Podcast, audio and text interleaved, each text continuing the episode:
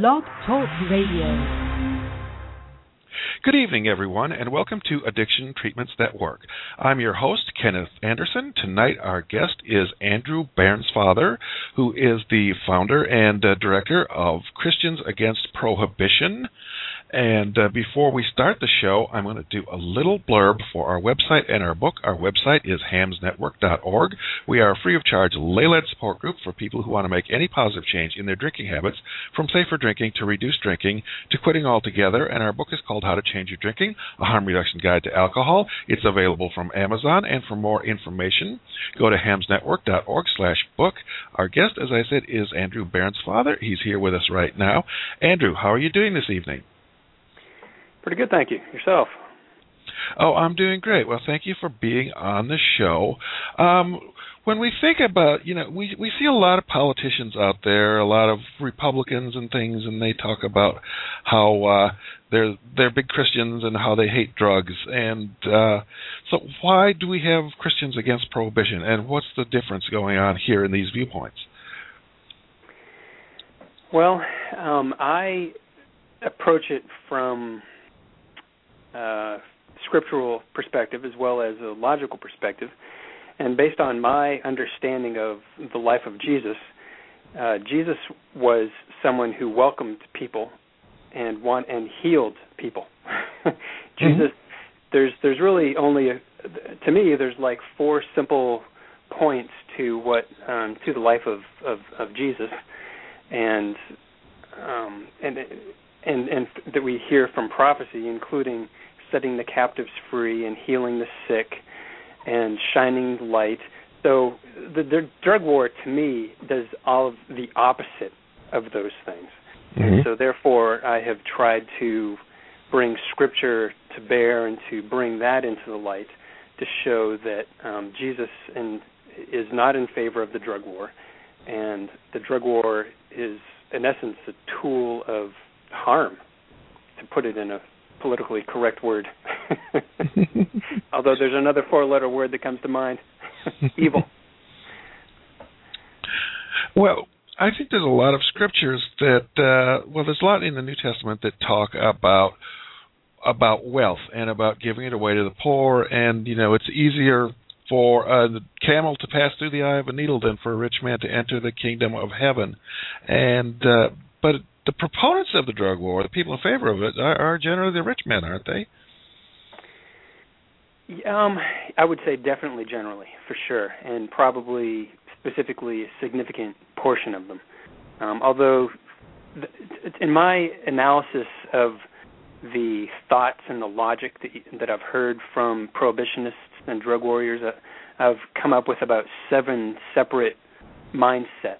Um, that people have, and one of them, of course, is kind of the catch-all, uh, which would be the deceived. And Jesus, of course, warns us to not be deceived.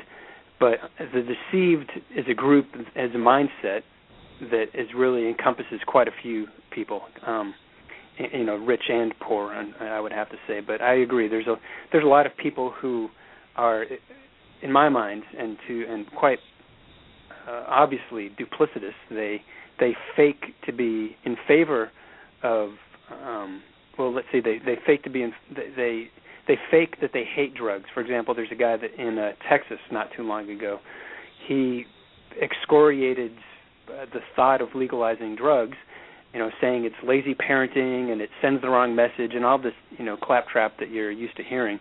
But then uh, not too long later he was arrested on federal drug trafficking charges so a lot of these people have have a, an agenda where they're making money by uh, due to prohibition, but they act incredibly, you know, hateful against God's plants, against drugs, against drug users, and so on and so forth. So they they they do have a financial incentive in in uh, maintaining prohibition. Well, it's a huge money maker. I mean, the the DEA makes money. Uh, I mean, there's lots of people have their jobs because of that in the DEA. The prison system makes money, and the drug dealers make money, and it's it's good for all of them. But it's just bad for all of us, it seems. Exactly, exactly. And when and it's a, it's a, the funny verb that I hear there is make money because really money is coming off a printing press. I mean, in, in my mind right here, a lot of this money that they're so-called making is is I mean this is why we have so much inflation now as, as far as I'm concerned is that we're in order to pay for all of this we're borrowing and we're printing and we're borrowing and we're printing. And I mean it's like Mugabe is at, at the, is in our own government. Mugabe well, being the uh I'm sorry.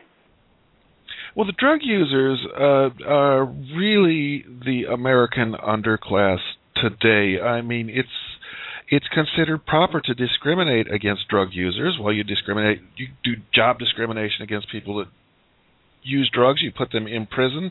You run ads on television. The government rug, runs an, ads on television. It's supposed to be against drugs, but it's against drug users. It makes them look horrible. I mean, they're, they're the big underclass of the country. I mean, I've said, you know, in many ways, the way drug users, as drug users, smokers, uh, alcohol abusers, the way they're treated in the U.S. is is much like Nazis treated Jews. I mean, not not in all aspects, of course, but there are similarities.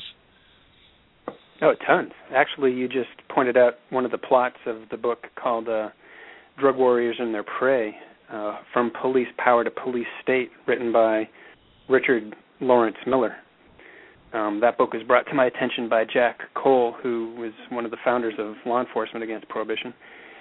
And even though I haven't read the whole book, I've started it, and that's definitely um, that's in the beginning of the book. It's in the it's in the, it's right up through the part where I've where I am now. I mean, you can't you, they couldn't tell who the Jews were, so they made them wear uh, gold stars well, it's the same way. They can't tell who's using cocaine and who's using marijuana, so they have to extract your body fluids in order to uh, determine that.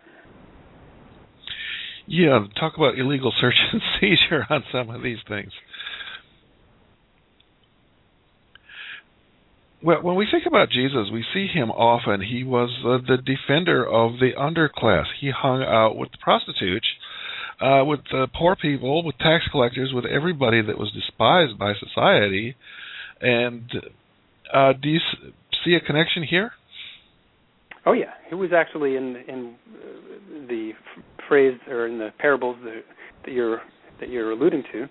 He he even said, um, you know, John the Baptist came neither eating or drinking, and you said he has a demon, but the Son of Man, that would be Jesus, you know, I came and I'm eating and I'm drinking, but you call me a glutton and a drunkard. So it's pretty much the same way how these people like to. I mean, you can't win with certain people. You know, no matter what you do, there's something wrong with you because you're challenging their their view and their values. And so, of course, you know, they said, well, Jesus is here. He is. He's a drunkard because he's drinking with all these people, and he's a glutton and so, I mean, no matter how much alcohol he consumed, he was chastised as a drunkard, and that's pretty much how they, uh, the drug warriors and the prohibitionists, um, justify things today. Where and and one of the things that surprised me when I got more into drug policy was because I had been brainwashed that you know I thought well anyone who used cocaine surely just became a crazy addict who couldn't control themselves and was a street person within a week or two or a day or something. It was was knocking over old ladies to get their purses. But the more I looked into it, the more I realized, well, that's really the people who have a problem with their use is a minority of the population that uses um, cocaine. And so, and and the same thing goes with alcohol. The same thing goes with marijuana and most of the other drugs. We actually heard about Andre Agassi, who used crystal meth for a year and then just decided he was going to stop. But that's certainly, you know, he may or may not be, you know, I don't know enough about uh, crystal meth to say, you know, whether he's a representative sample, but um, certainly I've discovered that um, not everyone, you know, not all use is abuse, and that's part of the education outreach effort that I'm trying to engage in, and certainly that's the antithesis of what a lot of the prohibitionists want you to think, and that's how they treated Jesus. Well, he drank alcohol, so obviously he's a drunkard. Yeah, he also he was a defender of the underclass, and he was a critic of the ruling class. Yes, very much so. Yes, and it's hard. I mean, Jesus. Specific, there's a section on the Christians Against Prohibition website where I um, draw attention to one of the harder lessons that Jesus lived for us, and that's to um, despise the shame, which that's pretty much a, a quote from Paul. Paul Jesus doesn't say despise the shame, but he he lived it. Whereas Paul wrote about Jesus, and he said, "Well, Jesus, dis, um, for the glory that was set before him, he despised the shame." And so he knew he was going to be insulted. He knew he was going to be beaten. He knew these things, but he ignored that. You know, he he knew that people were going to insult him because he drank. He knew people were going to insult him because he hung out with poor people and tax collectors and sinners and prostitutes. But he uh, went to them anyway. He despised the shame, and that's one of the things that's hard for people to do because you want to be in the in crowd. Well, I always thought that you know if Jesus was around today, he would be uh, out there passing out clean needles so that people didn't get HIV. Sure. Uh, you mentioned methamphetamine just a minute ago, and I don't. I think a lot of people aren't aware that methamphetamine is available by prescription in the United States to treat ADHD in children six years old, six years and older. So the our psychiatrists are prescribing methamphetamine to six year olds, and that's totally fine. But if someone is buying it on the street and taking it, then they're in prison. Yes, it's it's. I, I think it's a marketing thing. It's just like you have brand name drugs and you have generic drugs, and you have the people who peddle these things, of course, make more profit by selling the brand name stuff versus mm-hmm. the generic stuff. So I, you know, I don't doubt that there's a similarity there. You know, where if you buy Adderall or or you know any of these other stimulants that, like you say, they give children. Um, mm-hmm. That you know when you then it's acceptable to give kids meth, but but you know I mean it's it's totally bonkers. I just I, I, you know unfortunately people don't understand. People have been intentionally kept intentionally ignorant, and one of the main problems of the drug war and prohibition is that they conflate. They they talk about all these drugs as though they're one like they you know narco- marijuana is a narcotic and and cocaine is a narcotic. Well, none of those drugs are technically narcotics, but mm-hmm. unfortunately, the drug warriors keep on talking about all these drugs as though they're one. And of course, this happens in the marijuana um, arena too. And, and when we talk about legalizing marijuana, then obviously, all of a sudden, the prohibitionists start saying, "Oh, well, you know, well, it's like alcohol and it's like tobacco." Well, you know, there's some parallels that can be drawn, but to say that they're the same, they have the same effects, is just really a, a gross stretch of reality and truth. What are some of the specific initiatives that your organization is involved in and working on right now? Um, well, I we have little, uh, we have some meetings. Um, mostly, uh, like we chatted um, before your radio show started, mostly um, my the most interested parties who have that I've been in contact with have it's been over the internet. But I'm trying to uh, get some interest here at the grassroots level that, that's closer to me. Um, basically, what we've done so far is we had a last night we had a meeting where we went to Michelle Alexander's uh, a presentation, a lecture that she gave at Harvard. Um, I went. I, I managed to catch a ride with uh, Jack Cole, who is one of the founders of Law Enforcement Against Prohibition, and uh, we went there and, and I met some people that I had already met before, like Barbara Dugan of uh, Families Against Mandatory Minimums, um, and uh, Andrea, who runs uh, Justice as Healing. Um, so I'm I have to admit one of my one of my flaws is that I'm a, a nerd, brainiac, philosopher type person. I am not a charismatic person. so mm-hmm. so when it comes to like rallying people to get up off and run down to the local whatever and carry signs, I mean that that's something that I have to either be taught or I have to read a book on because that's just not in my blood to do that. But but when I am what I I'm more of a cerebral person who thinks about these things. But I can I mean I get up and I do these I can do these things um, and and make a petition. but I really want to before I put a lot of energy into a specific event or a specific something, I want to make sure that I get the most bang for my buck. But I will be um, begin having meetings at our local church for any interested um, parties in in the um, uh, let's say eastern Massachusetts area who want to attend. Um, okay, you mentioned Michelle Alexander. There's probably some people in our audience that don't know who that is or don't know about her book. So tell me a little bit about that. Okay. Um, Michelle Alexander is someone who wrote a book called The New Jim Crow, and it's a mass incarceration in the age of colorblindness. And she uh, slowly but surely came to the realization that um,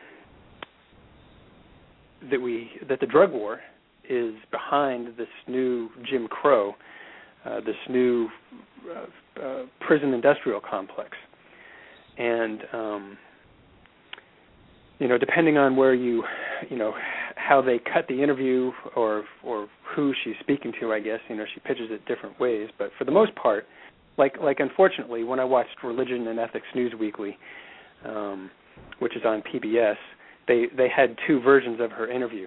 There was the interview that they published, which didn't mention drugs at all, and then there was the um, outtakes, not outtakes, but uh, the extended interview, and that's where she basically said, well, you know, the, the, she went beyond the horror statistics of of how many people are in prison and how much it's costing us and and the lives ruined and all that kind of stuff.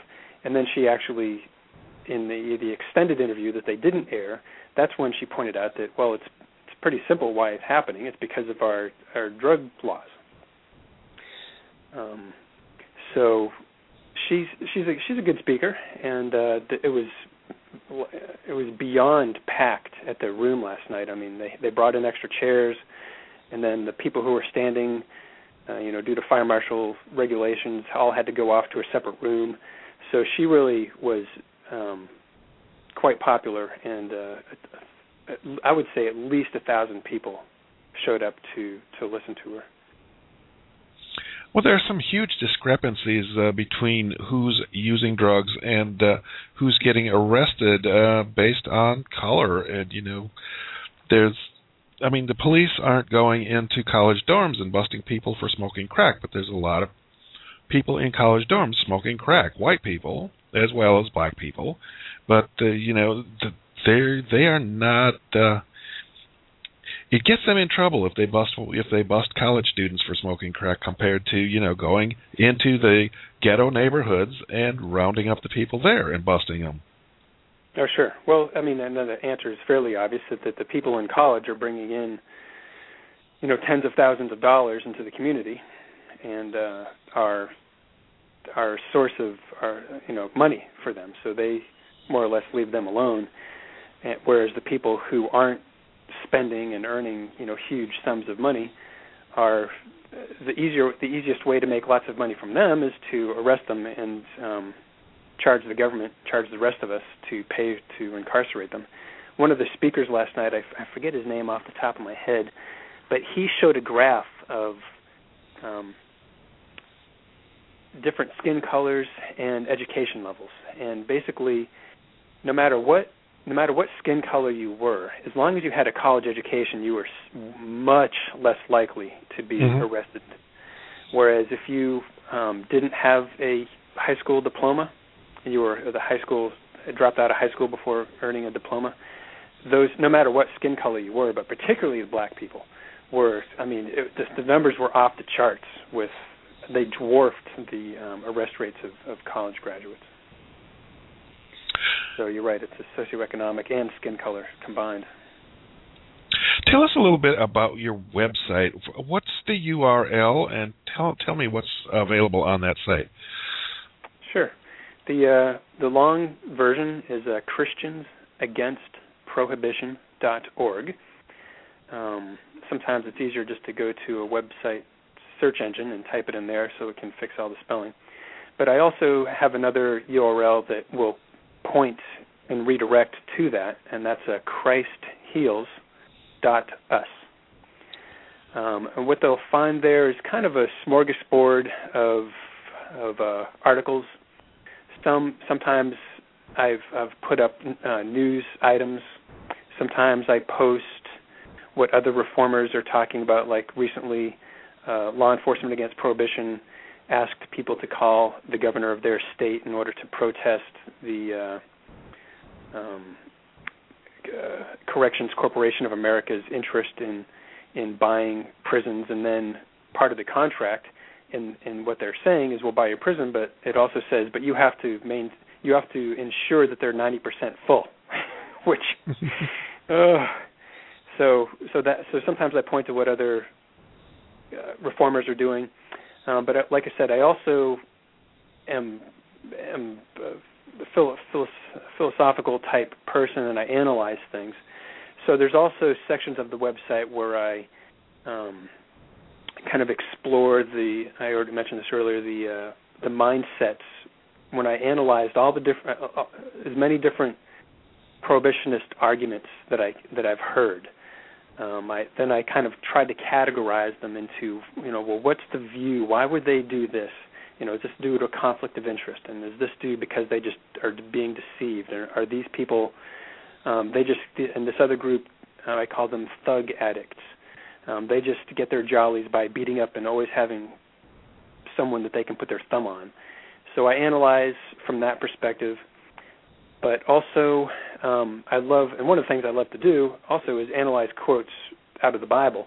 So there's another section that is currently the most popular section on the website, which is uh, quotes, um, and that's divided up into two different sections. They're just regular quotes, the um, so-called secular quotes, and then there's quotes that I've taken out of the Bible where I quote Paul or Solomon, Jesus, and uh, and then show how that quote relates to prohibition, the drug war, um, you know, something like that. There's even a forum. I mean, it's it's I. This is just shout out for the web software I use. It's called Drupal, and Drupal is is remarkably powerful. I mean, with the White House runs on Drupal. WhiteHouse.gov runs on Drupal. With the Drupal, you can have a forum section so anyone can chit chat. You can also have blogs where individual users have their own blogs.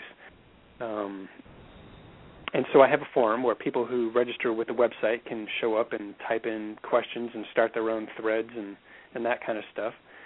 Um, so it's really powerful software, but for the most part, it's been the website has been me trying to collect my thoughts. It's like a big rough draft of a book, more or less, where I'm trying to figure out how I can present what I've learned and and uh, my own knowledge, so that I can convince other people, whether they're Christian or non-Christian or whatever they are, that that the drug war is just so counterproductive. It does the exact opposite of what its cheerleaders say it does, and um, and I go back and I revisit essays every once in a while. I, I say, oh well, I've I've got updated information, and I and I fix the essay, or some of them I've decided that I really didn't like them at all, and I took them down. Um, so it's like everything, it's it's a work in progress. But the nice thing about it not being a book is that is that I have that capability. I can I can alter stuff and uh, change around what I've published already. Well, it's also nice to have a lot of original content out there because Google really likes that, and you know, it brings yeah. people in. That's one way. You know, that's as I've said, our our organization has also made extremely heavy use of uh, of the internet because you can do things for either free or extremely cheap that you couldn't do otherwise. Oh yes, yes, that's prophesied in the Bible, as far as I'm concerned. I mean, it's one of the when you have various prophecies in the Old Testament about how in the um, the, the mountains will be brought low and the valleys will be raised up. I mean, the internet really has been the great leveler because you don't have to own a ton of stores and you don't have to own a multi-million dollar printing press. I mean, if you know the right people, you can get a domain name for like 12 bucks. You can publish and start publishing on the internet for not much more money than that sometimes. So it's really um, definitely been a great leveler. Well, it strikes me uh, once again. Um, there's always been an underclass. I mean, it, it seems that like there's always an underclass uh, throughout the world, throughout history, and the the great religions, the ones that impress me, are always the ones that you know teach that this is wrong. It's not. It's wrong to discriminate against uh, another group of your fellow human beings, and um, so that's one of the things that I really see going on here. Um, why drug prohibition is so uh, it's so against the basic morals of any great religion of the world uh, that it, it just encourages a hatred of this subgroup of people. And uh, you know, if we were going to talk about some parables, the Good Samaritan, if we were going to update that, we'd have to make it the Good Junkie, or or the Good Muslim, because the Samaritans were hated by the Jews. You know, it would. Oh, sure. So if it was a good a good junkie that saw, you know, a policeman lying in the street beaten up and helped him, you know, picked him up when uh, the other policeman just walked past him, that would really be the updating of that parable for us today. Oh, sure, sure, and and even even uh even atheists, people who don't believe or have no belief at all in God, they they still you know some of them um, still believe in the golden rule because you don't need to believe in God in order to believe in the golden rule. Um, that's one of the things that that I think is really important to me. I mean, that, a lot of people say religions are founded on the golden rule, and I and I don't dispute that. But I would also point out too that there's a, there's a lot of atheists who believe in the golden rule, and uh, and drug war is against the golden rule. Uh, lot, of, unfortunately, they've re- realized that. Absolutely. As I, I mean, I was an atheist for many, many years, and I still carry a lot of that skepticism with me. But you know, the, atheists, especially you know atheists that read a lot and are well educated, to make themselves well educated, they tend to be extremely moral people. You know, they like want to pay you back every penny that they borrowed because you know they don't one thing is they just don't want to be judged by you know religious people as as you know doing something as being less. So I mean, some of them are very yeah. strictly moral in their dealings with others. Oh, and not only that, but a lot, a bunch of them, the Pew Research, I forget their official name, but the uh, the Pew Group, I don't know what they are, but they're a pretty well-known um, organ, uh, nonpartisan organization that conducts research and studies. But Pew um, Center for something or other did a, a study on um, knowledge of religion, and ironically, they found that the atheists knew more than the Christians with regards to with regards to the Bible and and uh, and, and religious history. The Jews, I think, came in second, and it was like Christians that came in the last. and these questions were like right out of the Bible, like like what did Moses do, and you know, I mean, things that would that I consider completely obvious, although I get some wrong because I'm not versed on uh, early 1900s uh, evangelists, that kind of stuff. But it was pretty funny because the like I said, the atheists came out way ahead of, of the Christians in terms of knowledge of Christianity and religion. Well, you know, it it doesn't surprise me. A lot, a lot of times, you know, they're they're reading the Bible very critically because, um, you know, they look they're looking for problems sometimes. So, um, you know, and uh, I mean, many people that are brought up in traditional Christian homes, it's just they've they've never read the Bible. Yes, it's sad yeah. because it's a great book. But to me, the Bible is like a is a is like a powerful drug. Religion is to me is a powerful drug. If you do it by yourself, and you, I mean, it's possible to get carried away and just have a real and go off on a on a real bad trip, so to speak. Um, that's why you know you have to you you have to learn about it. You have to do it with other people. You have to talk to people who are more knowledgeable than you. I mean, literally, religion is like a super powerful drug. I mean, I just I, I, there is a that's that may not be the best uh, few sentences to describe it. So maybe I'll get an essay. I've been meaning about getting an essay out about it, but where I can actually that's another thing I like about writing versus versus talking is that I can hone my thoughts and I can say, "Whoops, I didn't mean that," and I can go back and rewrite it. Well, I think it is a good analogy because um, religion can be used in ways that are very useful and helpful, and it can also be abused, and in that way, it's oh, yeah. very like a drug. Oh yeah. Oh yeah, and you have people who unfortunately come to worship the Bible instead of worshiping God. You know, I mean, they they literally worship the Bible, and they and that to me that's kind of how I see the drug warriors and the prohibitionists. Like even even a, a, a parent, uh, the MPP sent out, I think it was um, no, it was uh, another group sent out a comment because Barack Obama's um, where we the people initiative where he asked people to put up their initiatives and get other people to sign on to them so that he could see what were the most popular issues that he that the that people wanted addressed. And of course, Leap put out one for legalize um, marijuana.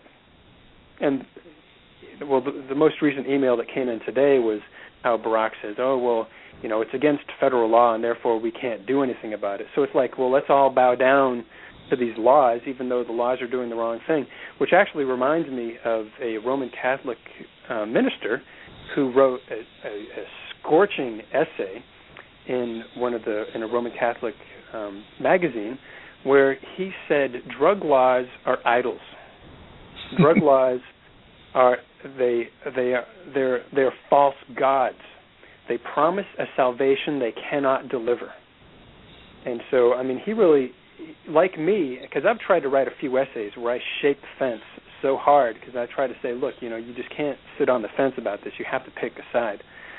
Um, so he did the same thing where he said drug laws are false gods, they are false idols, they promise a salvation they cannot deliver, and um, but but still, people, you know, oh well, you know, we have there are so-called laws, so we have to worship them, even though they do the exact opposite of what they are claim to do. Mm-hmm.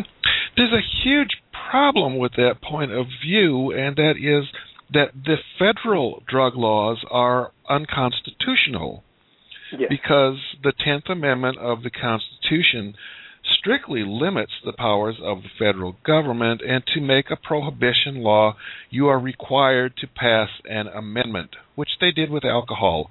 Alcohol prohibition was legal, it didn't work, it was stupid, and it was taken down with another amendment. But to prohibit drugs in the same way, you are required to pass an amendment. You have to get a two thirds majority according to the Constitution. They didn't do that. They just passed a simple law, and it's an unconstitutional law. Oh, I totally agree. I totally agree. Not only that, but um, you know, there's there, throughout for tens of thousands of years at least, humans have been eating these plants, and ever since I don't know how many thousands of years ago, they've taken on a, a religious a, a, a, traceable religious significance for. Um, so, and and clearly that's in the first. And I show my ignorance here. It's in the First Amendment, I believe, of you know right to religion, and so fortunately, um, Native American Church and some Native American groups and even South American groups have um, been successful in court maintaining that they can um, take peyote or ayahuasca for their religious purposes, but um, but unfortunately, the government still denies that right to the rest of the populace, which I you know hold as unconstitutional. Well, it is uh, it is quite unconstitutional. Of course, the Tenth Amendment says the the states and the cities can make any laws they want about prohibiting anything. And well, we see that's still true even in the case of alcohol. We have some dry counties in the U.S. still that don't sell alcohol, but according to the Constitution, you can't do federal laws to prohibit drugs, alcohol, or you can't do anything that's not already explicitly pointed out in the Constitution unless you pass an amendment. And getting an amendment passed is a lot of work. One of the uh, first essays that I wrote, because you, you mentioned having original content is something that search engines like. Well, so I started I, Christians Against Prohibition. My first essay I think was we love religion but not forcing it on others. And so that was about how I viewed prohibition as people forcing their religion on others, taking the law into their own hands. Then the set, and then I, was, I wrote that, and I was like, okay, well that's fine. I'm going to write something else, and so I opened up um, my mind. I opened up the uh, the Constitution because I thought, well, I need to write about alcohol prohibition, and so I started writing, and and I wrote a little bit more, and then it suddenly dawned on me, alcohol prohibition is the 18th Amendment, and Mhm. what is 18? Well, 18 is six, six, six. Which, for people who are familiar with Revelation, six six six is um, the number of one of the evil beings, and uh, and so and and, to, and if you actually read it, it, you know these these evil people, these evil beings, are busy trying to force others to do stuff. You know, worship this other person, worship this um, this idol. So I mean, it just really dovetailed nicely. And then and then I was like, okay, well that's that's probably all I need to write. And then I realized that the amendment that overturned prohibition was the 21st Amendment, which is 777. And for people who know religion and numbers, they realize that uh, seven is considered the number of perfection and um, number of, of completion. It's it's a perfect number, and so you know it just kind of added up. so there's an essay that's that's pretty old on the website. One of the first ones I wrote, where I um, point where I point that interesting. You know, I'm not going to say it's it's it's it's it's it was that the 18th Amendment was because of 666, but you know, but it's really a big coincidence. okay. I think we're running out of time now. So, uh, what final words would you like to leave us with this evening? Well, the best advice that I think I've been given at this point in time is that everyone needs to contact their legislators and tell them that we have to repeal our prohibition laws and replace them with regulation laws, and that uh, prohibition does the exact opposite of what its cheerleaders say it does. It causes harm. And I just want to encourage people to take a look at some other organizations besides mine. Um, uh, there's the Drug Policy Alliance, which is an outstanding organization, and of course, uh, Law Enforcement Against Prohibition, which which I love them.